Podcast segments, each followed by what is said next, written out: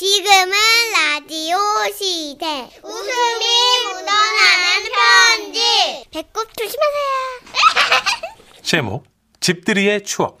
오늘은 인천에서 익명으로 김정희 씨가 보내주셨습니다. 30만 원 상당의 상품 보내드리고요. 100만 원 아, 백화점 상품권. 잠깐만 주든지 주든지 계속 그렇게 100만 원이라고 그러면 아그 밑에 있어요. 들어보세요. 100, 딱 보면은 네. 그냥 100만 원만 생각나는 거죠. 백화점 상품권 10만 원을 추가로 받게 되는 주간 베스트 후보시고요. 약 올리는 것도 아니고 200만 원 상당의 가전 제품을 받으시는 월간 베스트 후보도 되셨습니다. 요걸로 용서할게요. 죄송합니다. 뒤에 200 있으니까. 안녕하세요, 써니 언니, 천식 오빠. 저는요, 매일 오후 4시가 되면 어떤 날은 예능으로, 또 어떤 날은 눈물 없이 들을 수 없는 드라마로 마음에 진한 여운을 두는 팔색조 같은 지라시를 본능적으로 기다리고 있는 애청자입니다. 어, 진짜.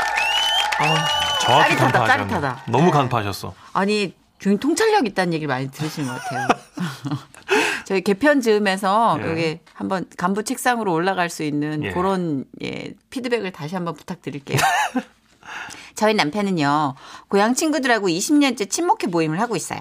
총 13명인데 고등학교 때부터 지금까지 한 달에 한 번은 꼭 모임을 유지할 정도로 아주 우와. 돈독한 사이입니다. 예. 물론 현재는 코로나로 1년째 만나지 못하고 있지만요.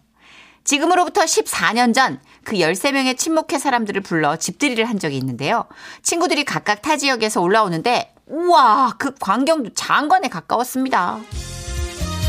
누구는 트럭을 끌고 누구는 승합차 또 누구는 택시 또 어떤 친구는 오토바이를 이용해서 다 같이 인천으로 모여들었어요. 그리고 한 명씩 내리면서 멋있게 말했죠.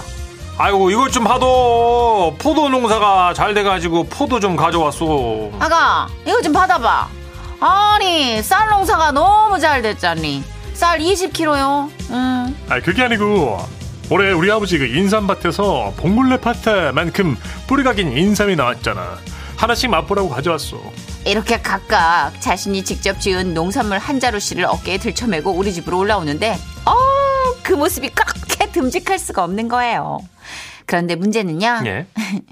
우리 집이 매우 좁다는 거죠. 12명의 친구들과 남편, 그리고 저까지 총 14명인데, 14명이 앉을 자리가 없었던 거예요. 게다가 당시 제가 살던 다세대 주택은 안방부터 부엌 현관까지 그냥 일자로 좁고 길게 빠진 구조였어요. 아 진짜 얘들아 와줘서 고맙다 근데 다들 오라고 하긴 했는데 생각해보니까 우리 집이 조금 길어서 둘러앉기가 마땅치가 않네 아, 나 진짜 그게 뭐가 문제다니? 어, 상을 말이지. 이렇게 길게 일자로 쭉 부엌까지 이으면 되는 거 아니니, 야가? 아 그래 그럼 일단 부엌까지 한번 이어보자 그렇게 해서 있는 상 없는 상 친정에서 빌려온 상까지 쭉 이어가지고 부엌에 펼쳤는데요. 아 그게 아니고 아, 야좀 이? 아, 옆으로 좀 가봐 야 이? 젓가락질 할 때마다 팔이 걸리잖아 아, 나 진짜 여기도 자리 없어. 아, 나는 지금 몸을 꼼짝도 못해. 아우 야 자꾸 밀지 마 좀 아, 야, 미는 거 아니요. 숨 쉬는 거요. 아, 야안 되겠다 상 하나 더 있자 그래서 상을 하나 더 이었는데, 아, 그러다 보니 그 상이 글쎄 야 상이 현관까지 밀려왔어 밀려갔어요. 현관까지. 마지막에 앉은 분은 현관 신발 위에 앉아가지고 밥을 먹게 됐어요. 아 진짜 미안하다 야 어떡하냐 아니야 미안하긴 뭐가 미안하다니 다들 이러고 복작복작 사는 거요 이렇게 먹는 거요 너 괜찮지? 아 그럼 그럼 야 근데 신발 냄새 진짜 장난 아니다 야 천국장이다 해 그래 생각하면 좋잖아 아 정말 그렇게 한 명은 현관에 내려앉아서 14명의 신발 그러니까 한 양쪽 발 합이 28개의 신발을 깔고 밥을 먹고 아이고. 누구는 싱크대를 바라보고 밥을 먹고 또 누구는 화장실 문에 기대 밥을 먹고 있었는데요. 문제는 길게 쭉 늘려 앉으니까 양쪽 끝에 있는 사람들은 대화가 거의 가족 오락관 수준이라는 거죠. 야 거기에 잡채 좀 줄래? 야 여기 야채 없는데? 아니 잡채 잡채 잡지? 야 밥 먹다 말고 뭔 잡지요? 아니 잡채 잡채 그래 너도 잔치를 즐겨. 아, 아 됐고 아 그럼 꼬치 좀줘 고추 없어. 왜 없는 것만 찾는다니? 아이 안 먹어 아이 이렇게 한바탕 난리를 뿌리며 밥을 먹었는데 먹다 보니까 해놓은 음식도 모자라더라고. 어. 그래서 중국 음식을 추가로 시켰죠. 잠시 후 중국 음식이 왔는데요. 야 여기 배달 왔 어휴 아 깜짝이야 놀라실 만도 하죠. 문을 열자마자 신발 위에 사람이 앉아서 밥을 먹고 있으니 얼마나 당황하셨겠어요. 아이고야, 이, 저, 내가 들어갈 수가 없으니까 그 음식을 좀 전달 좀 해주십시오. 예. 근데 뭐 좋은 일 있나 봐요. 다 모이셨네. 잔치하나? 아, 예, 집들입니다. 아, 근데 어. 르신이 배달 오셨어요? 어, 양이 많아가지고 김군하고 같이 배달을 왔죠. 야, 이거 재밌겠다. 아이고, 다리야. 사실 오늘 내 생일인데 내가 가족이 없어가지고 야, 이 사람 이렇게 많은 거 모여 있는 거 보니까 참매 반갑네. 이? 생신이에요? 아니, 그럼 어르신도 여기 앉으셔야죠. 아 그럼요. 아, 생신인데 식사는 하고 가셔야죠. 아, 그, 그러실래요? 시간 괜찮으시면 그렇게 하실래요? 아이고, 그래도 될까요? 저 김군아, 너 먼저 가라. 그렇게 해서 배달 오신 어르신이 합석을 하셨는데요. 문제는 자리가 모자라다는 것. 아이 그러면 어쩔 수 없지. 야 이렇게 된 거 그냥 현관문 열고 복도까지 상을 이어보자. 상이 계속 나와. 상이 없어. 아이고, 괜찮아. 그 철, 철가방을 엎어놓으면 돼요. 예. 그렇게 우리는 현관문을 열고 밥을 먹는 초유의 사태까지 벌어졌습니다. 그렇게 문을 열어놓자니 옆집에 또 민폐가 되잖아요. 그래서 양해를 구하려고 옆집 문을 두드렸는데 아이고 잔치하는구나. 아유 근데 상이 철가방이에요? 아, 네, 저 상이 부족해가지고요. 아이고 밥을 그렇게 먹으면 쓰나? 우리 상 그 빌려줄게요. 아, 진짜요? 감사합니다. 아, 그러면 같이 앉아서 좀 드세요. 아이고 마침 저녁을 안 먹긴 했는데 그러면 그럴까요? 음, 하긴 상을 더 이으면 자리가 생기니까 아, 아무튼 상 받아요 어. 이왕 이렇게 된 거 뭐 그냥 앞집 김영감도 부르면 좋겠다 그 양반도 아들이 늦게 와가지고요 그래요. 혼자 드시면 안 되죠. 적적해서. 그러면 아래층도 불러야죠. 섭하잖요. 주인 집도 그래. 부르고요. 아 그게 아니고 그러면 야 이왕 이렇게 된 거 다세대 주택 분들을 그냥 다 부르자. 그래요. 그래요. 이와 개등이 축제요. 그렇게 정 많은 친구들은 저희 이웃들을 다 모셔왔고요. 진짜? 그때 모인 사람들이 아이들 포함 23명! 유난히 어르신들이 많았던 저희 빌라 이웃들은 옛날에 마을 잔치하던 그때 생각난다고 다들 좋아하셨는데 복도까지 이어진 그 긴 상의 모습이 아직도 생생하게 생각납니다. 사실 지금은 이웃 간의 관계도 그렇고 상상조차 하기 어려운 모습인데 그때는 그렇게 정이 통하던 시대였어요. 그 덕에 제가 임신했을 때 이웃 할머니께서요. 이거 받아요. 딸기야. 잘 먹어야 돼. 그리고 친목회 친구 중 한 분은 가는 길에 들렸다면서 유정란이에요. 아기 낳으면 우리 또 상 이어서 별일잔치 해야지.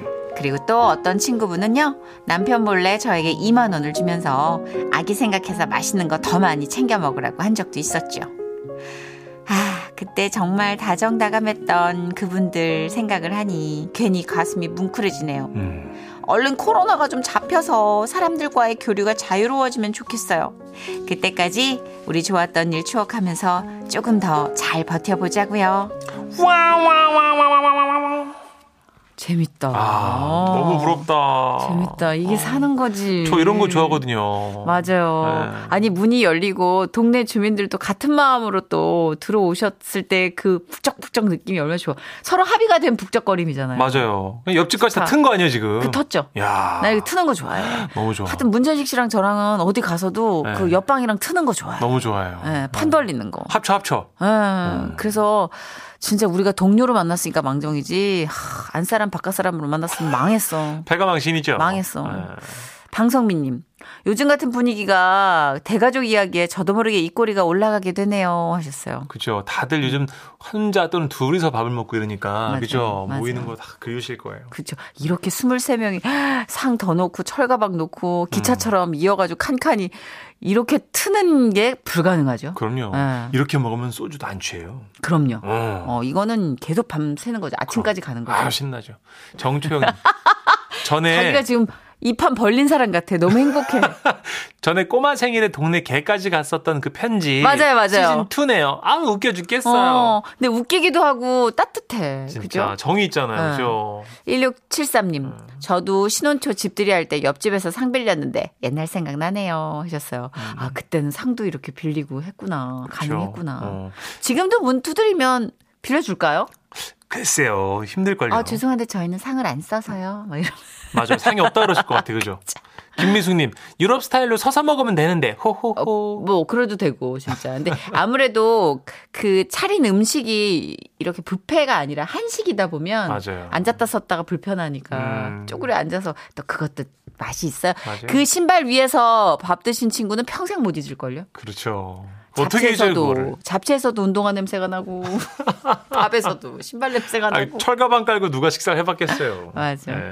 류상동님이 그날 그 풍경이 그립겠네요. 지금은 볼 수가 없는 풍경이겠죠 하셨어요. 음. 코로나도 코로나인데 이분들 마음에 어느 정도의 여유가 있으니까 가능했던 거 아닌가 싶어요. 맞아요. 어, 지금은 코로나도 코로나지만 서로 너무 험한 뉴스를 많이 들은 처지라 음, 아무래도 몸을 더 필요 이상 사리게 되는 것 같아요. 그쵸. 아유, 그쵸. 잔치가 진짜 그립네요.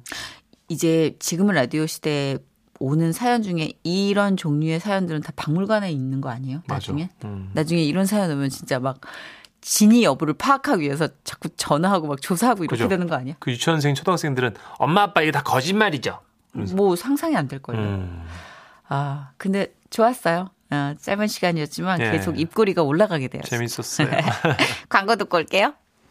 지금은 라디오 시대 웃음이 묻어나는 편지 파이팅! 제목 도련님과의 아찔한 통화 광주 광산구에서 김선주님이 보내주신 사연입니다.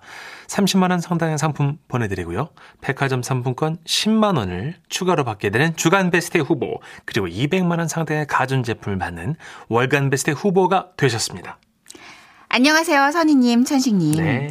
8년 전 결혼 후 명절에 처음으로 시댁에 갔을 때 오늘의 주인공 큰 도련님을 만나게 됐는데요. 주차하고 가겠다며 먼저 올라가라는 남편의 말에 혼자 시댁에 들어갔어요. 저를 보겠다고 모이신 친척 어르신들과 사촌들, 시할아버지, 시할머님과 인사를 하고 있는데 저 멀리 벽에 기댄 한 사람이 보였어요. 혼자 왔어요?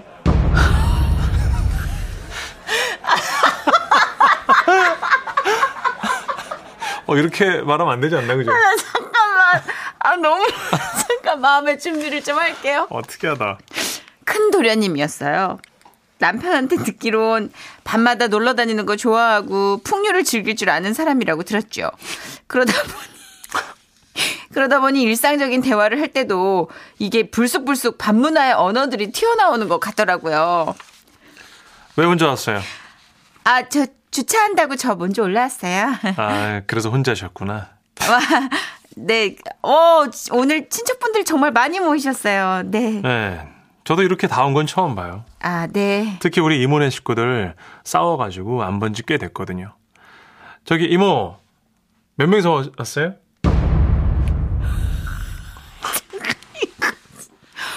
어, 네, 진짜, 어, 어떻게, 아, 이게 말이 이렇게 헌팅 멘트가 붙은 거구나, 입에. 어, 이런 거 아니, 제가 힘든데. 저기요, 그렇게 들으려고 듣는 게 아니라요. 나이트 클럽이나 뭐 이런 데 가면 많이 만난 남자들 특유의 말 있잖아요. 지금 문천식 씨가 너무 잘하고 있어. 정말 소름 끼치는데요. 예, 뭐 일상이었으니까. 그렇게 인사를 하고 나니까 저녁이 됐고, 친척 어르신들과 맥주를 주거니 받거니 마시게 됐죠. 아따 우리 조카 며느리 어 내가 주는 잔도 한 잔 받아야지 어. 네. 자 예. 어이 나도 한 잔 주시게 아이, 네, 할아버님, 올해도 건강하세요. 아우 세아가 오늘 기분인데 우리 러브샷 한번 하자. 그러니까요, 아버님. 그렇게 즐겁게 마시다 보니 테이블이며 바닥이며 맥주병이 나뒹굴기 시작했고 그때 우리 큰 도련님이 작은 도련님한테 말했어요. 아 여기 병 좀 치워줘. 어디서 많이 멘트인데? 어, 나 진짜 익숙한데 이거. 어, 정신이 확 들더라고요. 어 여기랑 여기 병도 좀 치우고 아 그리고 어, 마른 안주 좀 채우자. 혹- 왜? 혹시 저 수박 같이 되나? 그 숙녀분들 앞쪽으로 탄산 좀 좀 깔아주고 알았지? 그러거나 말거나 어르신들은 취하셔가지고 옛날 얘기들을 막 하시면서 싸우기 시작하셨고 조금 덜 취한 남편과 저 그리고 큰 도련님은 입 다물고 조용히 있었는데요. 큰 도련님이 우리한테 우리 부부한테 그러더라고요. 아유 자꾸 싸우셔 그래. 여기 너무 시끄러운데 나가실래요? 형 어때? 근처에 진짜 죽이는 맛집 있거든. 우리끼리 나가자.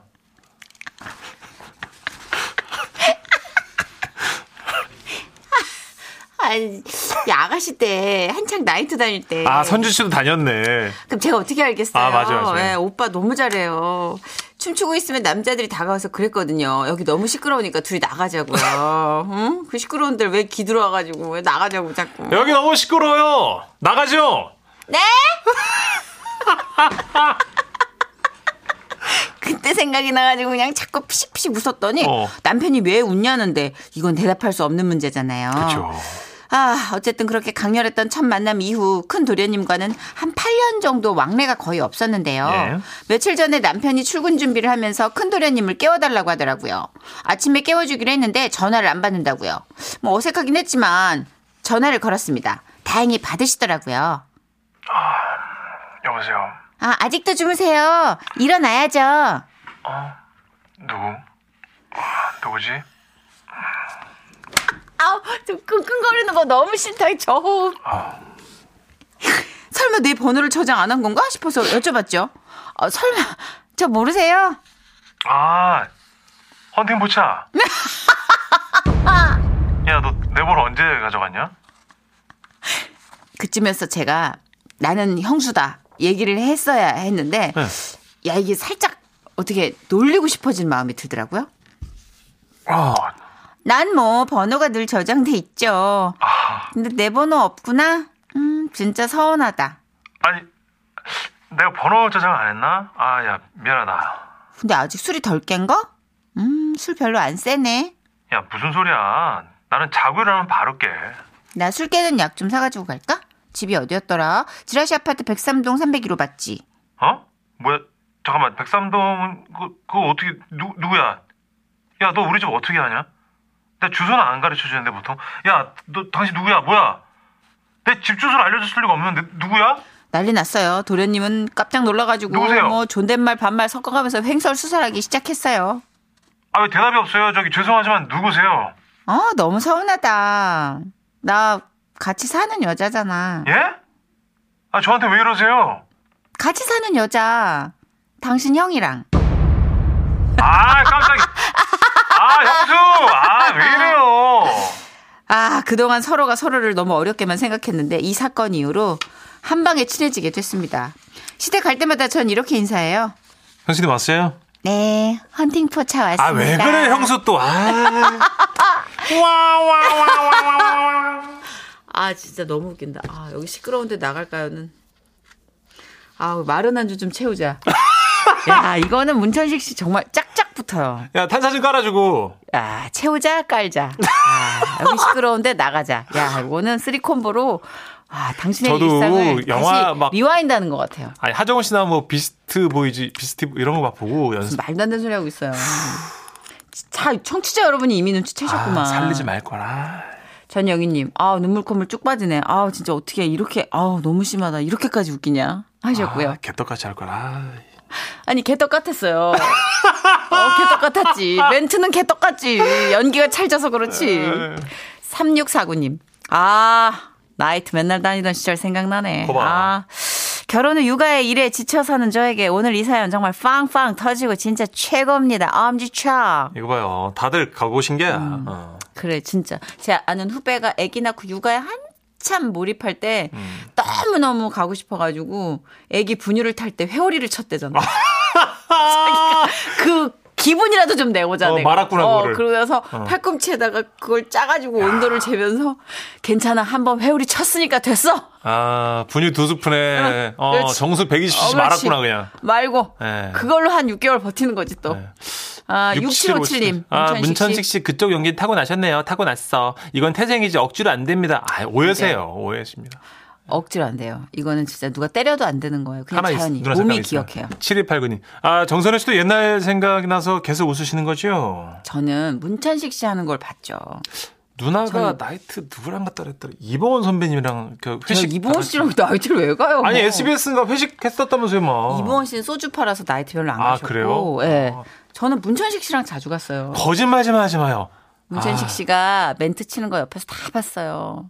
여러분, 안주 채우자, 이윤석 선배도. 갔었고, 여러분. 김진수 형도 갔었고.